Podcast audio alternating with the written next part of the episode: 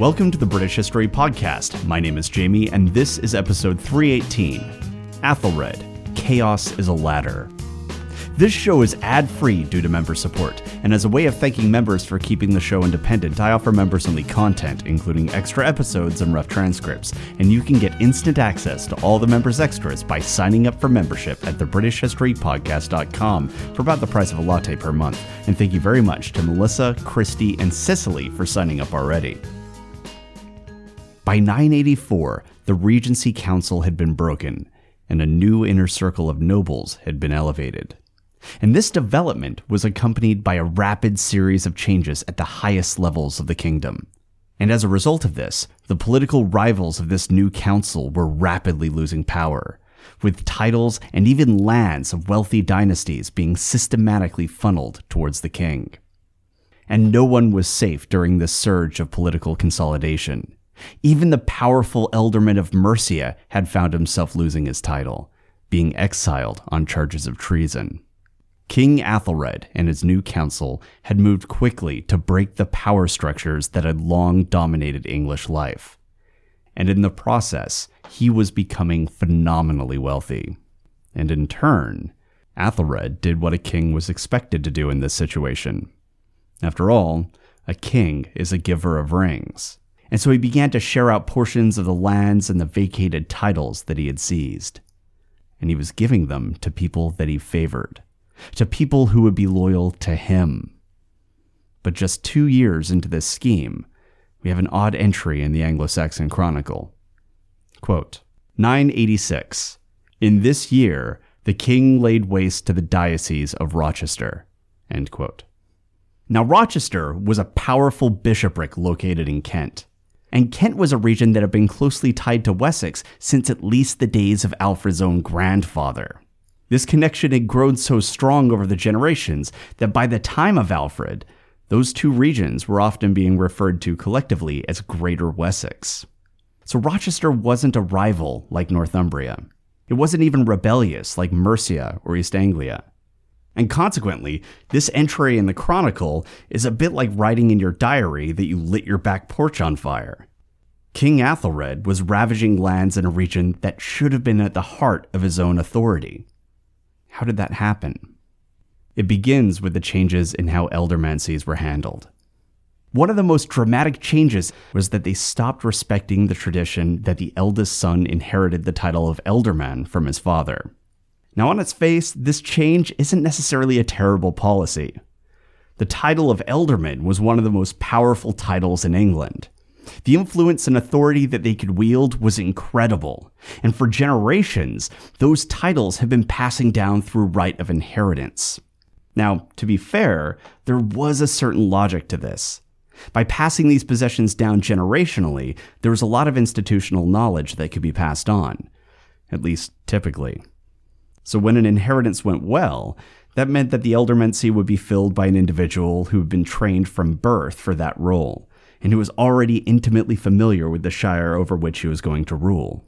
But a very good argument can be made that such an important position shouldn't be treated as an inheritance. And chief among them is the fact that just because a father was good at a job doesn't mean that his son will be. Case in point, I'm a terrible engineer.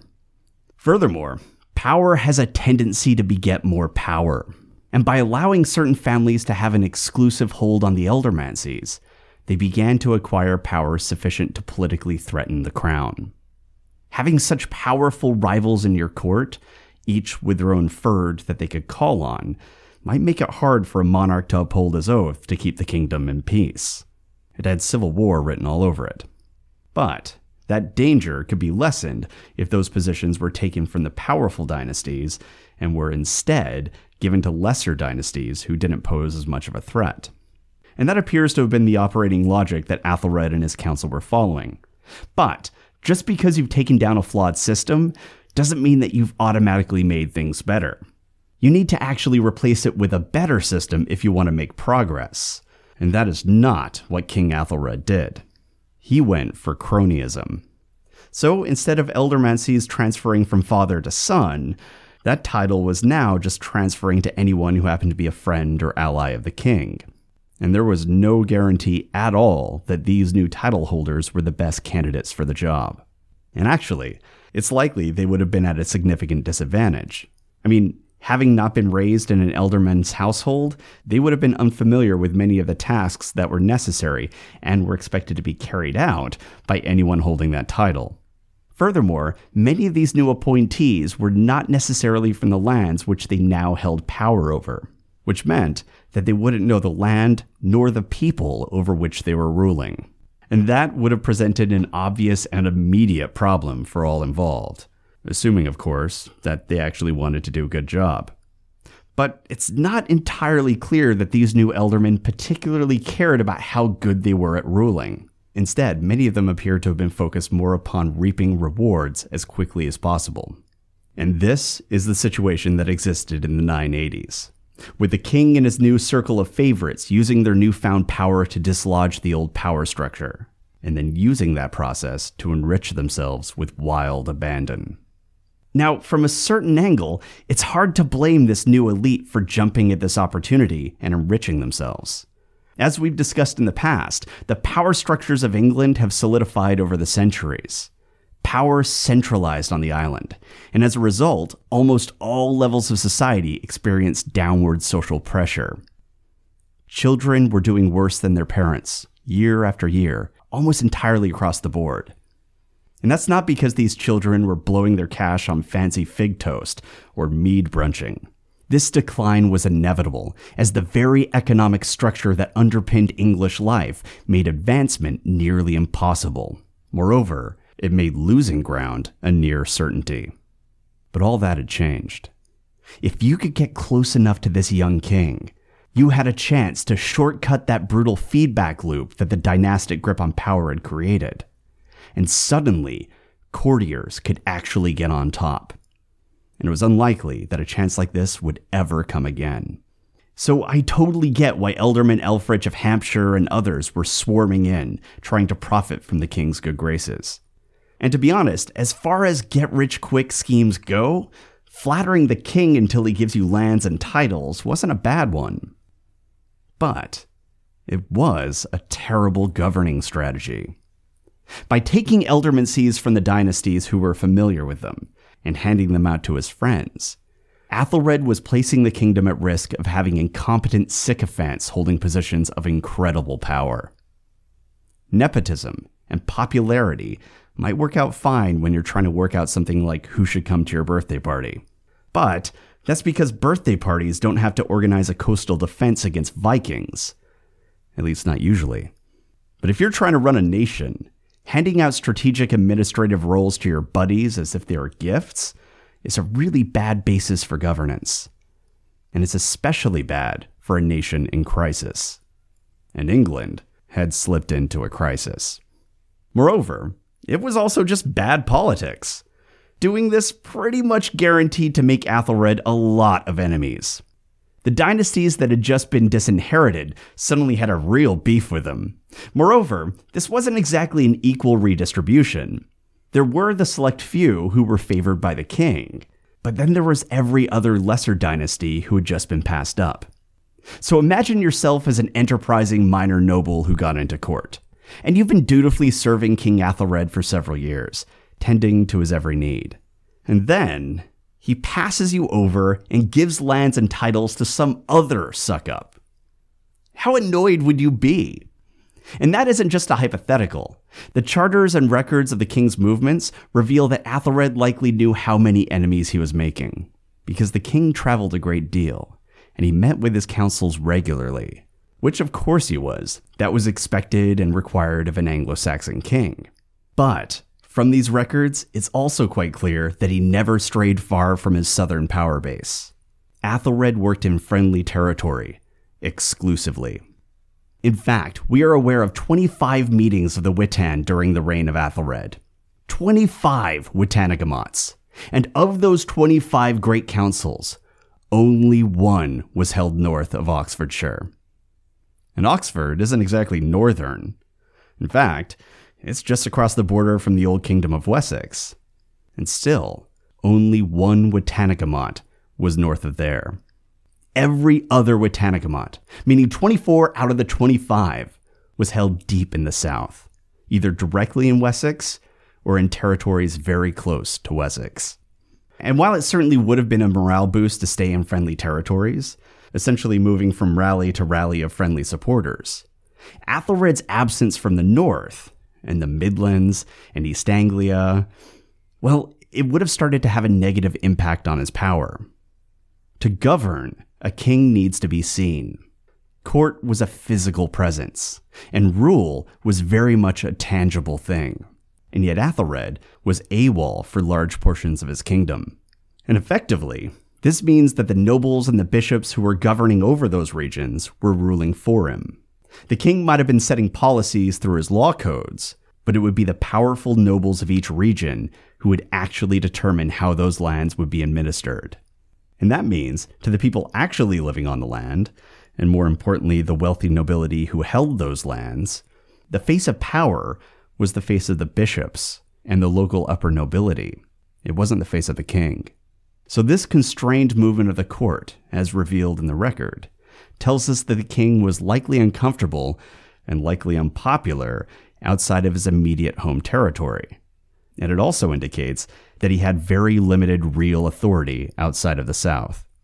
So, we have a young, inexperienced, and politically weakened king who rose to power in dubious circumstances. And faced with this precarious position, he had made moves to consolidate power to an inner circle of trusted friends, which isn't that surprising or innately dangerous. But the manner in which he was going about it was making him a significant number of enemies. And rather than building alliances with the political structures in Mercia, East Anglia, and Northumbria, the king was politically abandoning those territories. And as a result, this made him ever more reliant on the southern nobility.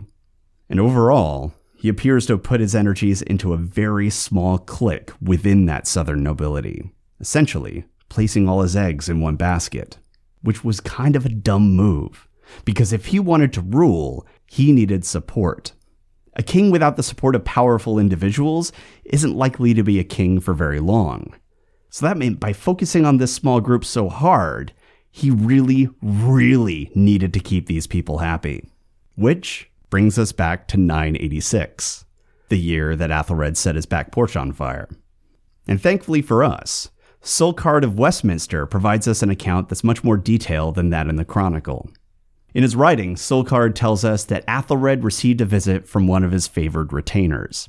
It turns out that there was an estate in Rochester that this retainer fancied. It was well situated, it had a sizable income from its supporting villages. It just checked all the boxes, and I bet it even had a walk in closet just off the master suite. And who doesn't love walk in closets? But the point here is that this estate was a must have. And if you can't ask the king for your dream home, then what was the point of being a king's retainer? So he went to Athelred and said, Athelred, buddy, these last two years have been some of the best in my life. I love you. I love the kingdom. I love flawlessly carrying out every task you ask of me. I like it so much I do it for free. That's how much I love you. You are an incredible leader. And on an unrelated note, I've heard about this estate in Kent. Any chance I can have it? And for Athelred, this was probably a pretty normal experience, because what the retainer was asking for was quite common. And to be clear, giving lands and titles to your loyal followers was a common thing for many kings during this era. It was kind of part of the job. And actually, even though the lands that were asked for were actually part of the bishopric of Rochester, that wasn't all that unusual either. The truth is that granting church lands had a long history among the Anglo Saxons, and the House of Wessex, in particular, was well known for granting church lands to friends of the crown. Or, you know, to itself. So, what the retainer was asking for wasn't all that weird. Furthermore, like we've been talking about, the king was in a politically hairy position, so he needed support. And just based on his behavior elsewhere in the record, it seems like he was inclined to give his friends what they wanted. So all the stars were aligned here, and Athelred granted the request.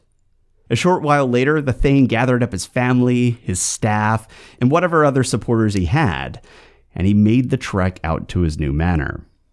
And the estate was everything he hoped it would be. Just a stunning place, a pastoral paradise, and as a bonus, it was fully furnished. Things were really turning out well here. Meanwhile, Bishop Alfstan of Rochester was out taking care of his duties. You know, blessing people, saying sage things like, hmm, let me pray on that. And, you know, doing whatever else bishops tend to do during the day.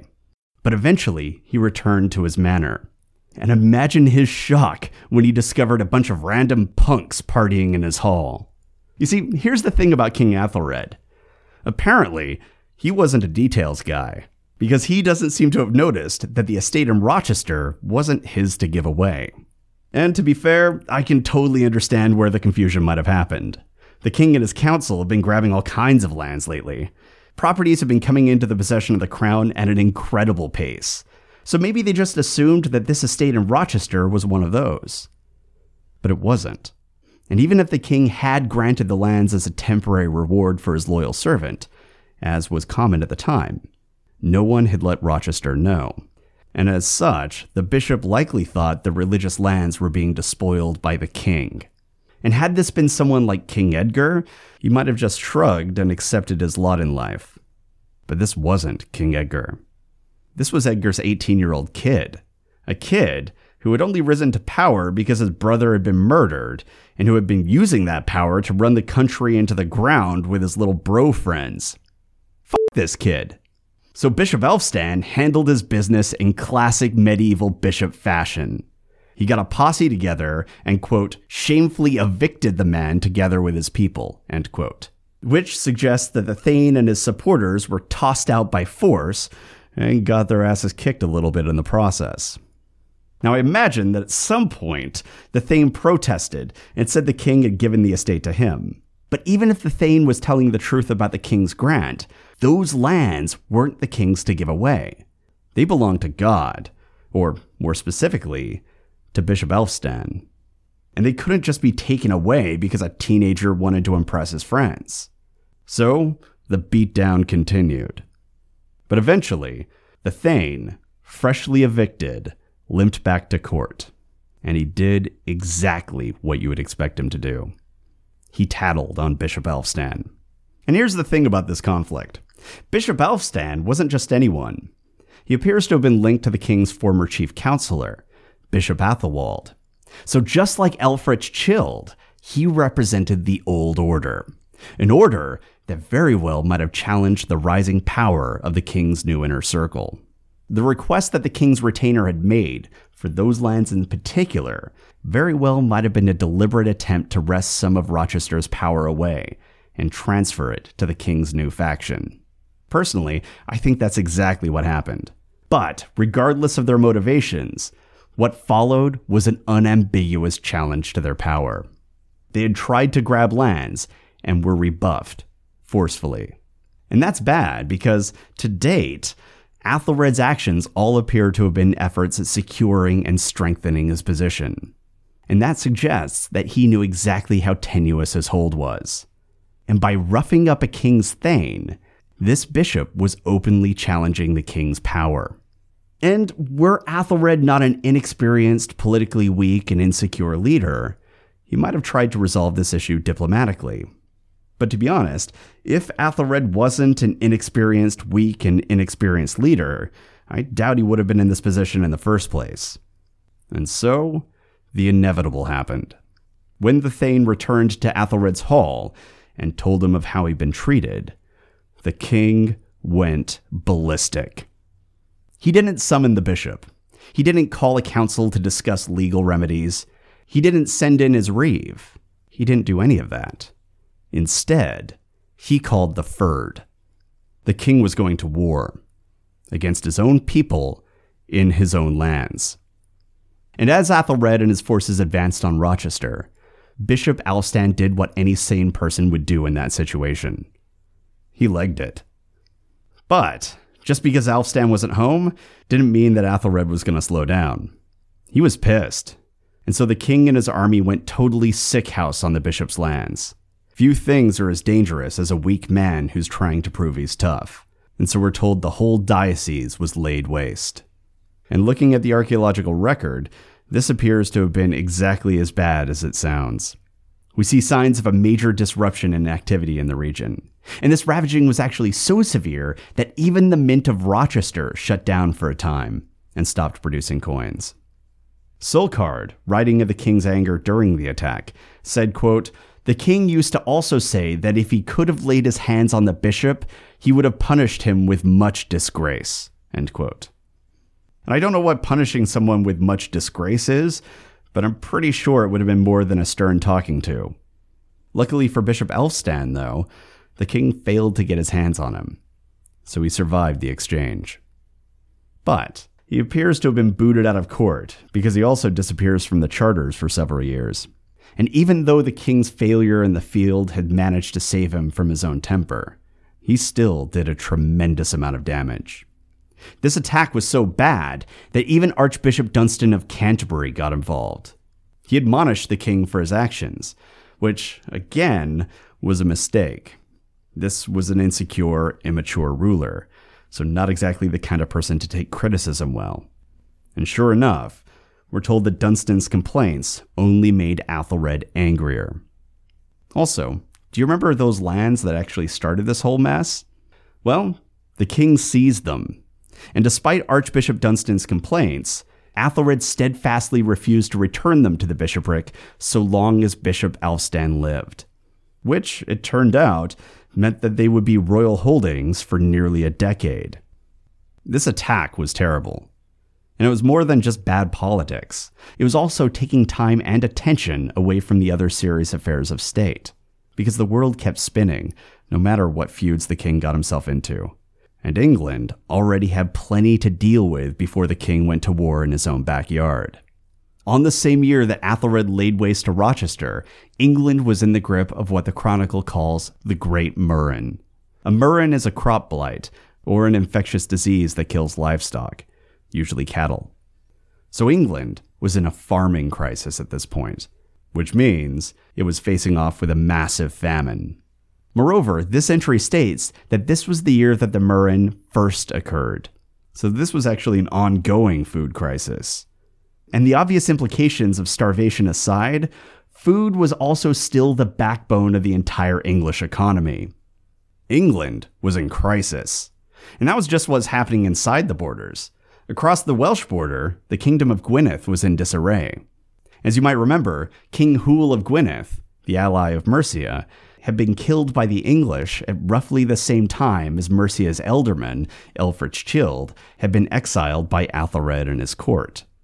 Which is suspicious timing, if you ask me. And, as you might imagine, the murder of their king tossed the powerful kingdom of Gwynedd into chaos. King Hywel's younger brother, Cadwallon, did his best to hold the region together, but he wasn't as fierce as Hwyl, and things were quickly falling apart and across their border, in their rival Welsh kingdom of Deheubarth, King Maredudd ap Owain realized that he had quite an opportunity on his hands. So he moved on Gwynedd, annexed it, and brought almost all of Wales under his control in the process. So now King Maredudd was the supreme power in the West. And as a sign of his dominance, he immediately raided the lands that were bordering with his new property in Powys, which meant that he was raiding English lands in Mercia. And who was going to stop him? At this point, the English king was busy hunting one of his bishops. He was busy. So, King Maredudd and his army had a great time. Meanwhile, across the North Sea, Sweyn Forkbeard was hard at work. And by this point in the story, he defeated his rivals, driven his father, Harold Bluetooth, into exile, and was now reigning as King Sweyn of Denmark and Norway. Denmark was fully established as the dominant power in Scandinavia. And just because we're not hearing about Viking raids doesn't mean that they weren't happening. They were still a very real threat, and there were Viking bases in Ireland, the Isle of Man, and the Hebrides, all of which were dangerously close to English lands. Furthermore, we also know that they were raiding during this period in Anglesey, Dyfed, Pembrokeshire, and all along the Irish Sea. So it's entirely reasonable to presume that there were also raids, beyond just the Welsh raids of Mercia, that could have hit Cumbria, Cheshire, Cornwall, and many of the other coastal regions. and those raids were simply going unrecorded. And we know for a fact that the English accounts were leaving raids out of their chronicle during this period, because we only know about those Welsh raids of Mercia from the Welsh records. And that makes you wonder what else the English were leaving out, considering how many Viking fleets were nearby. They might have come to the point where they were just treating raids as a fact of life, and they'd only record the raids if they are big enough. It's hard to know for sure. But just from these accounts, we know that English lands were being raided by the Welsh, that English lands were also being raided by, of all people, the English, that blights and famine were widespread, and to top it off, there were numerous Scandinavian raiding fleets active in the region. The country was in crisis, and the upper echelons were in the grip of a corrupt, self interested nobility, and England was starting to collapse under the weight of it all.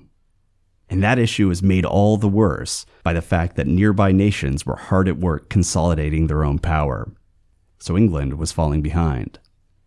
And right on cue, in the following year of 987, Hugh the Great's son, Hugh Capet, became the king of the Franks, thus launching the incredibly influential Capetian dynasty. And while that was happening, in England, a member of the king's favored circle, Thane Athelsige, decided that he really wanted the lands of Bromley, and so King Athelred made that request his top priority. The kingdom was burning, and Athelred and his inner circle were responding to it by cashing in. And like I said, given the extreme downward pressure of Anglo Saxon society, I'm not all that surprised that this happened as soon as we had a weak, insecure king on the throne. It was a perfect storm. But while it's understandable, Imagine how Archbishop Dunstan must have felt when he saw it all play out. Dunstan had known Athelred since he was a child. He anointed the boy at his coronation, and he walked him through his oaths of office. Oaths that Dunstan wrote himself. And yet, under Athelred's reign, justice wasn't being meted out as promised. The kingdom wasn't being held in peace. And as for robbery, rather than forbidding it, the king and his friends had elevated it to a national pastime. I cannot imagine the disappointment that Dunstan must have felt. And it looks like the stress of it all began to take its toll, because on May 19th of 988, Archbishop Dunstan died. And with his death, the king lost yet one more link to the past. The figures who had risen to power during the reign of King Edgar were now reaching the end of their lives. These were people with decades of experience at shepherding the kingdom. And yet, in many cases, they were being replaced by apparent neophytes who appear to have been motivated solely by their own self interest. Society can survive a chaotic period of reform. And to be honest, clipping the wings of the entrenched aristocratic dynasties wasn't a terrible idea. But if you're going to reform a system, you have to have something better to replace it with. And kleptocracy isn't it? Thank God it's Friday night and I just if you have any questions, comments, or concerns, you can reach me at the British History Podcast at gmail.com. We're also on Twitter. You can find us at British Podcast, and we have a lot of other communities you can join, and you can find links to all of them in the communities tab of the British History Podcast.com. Thanks for listening.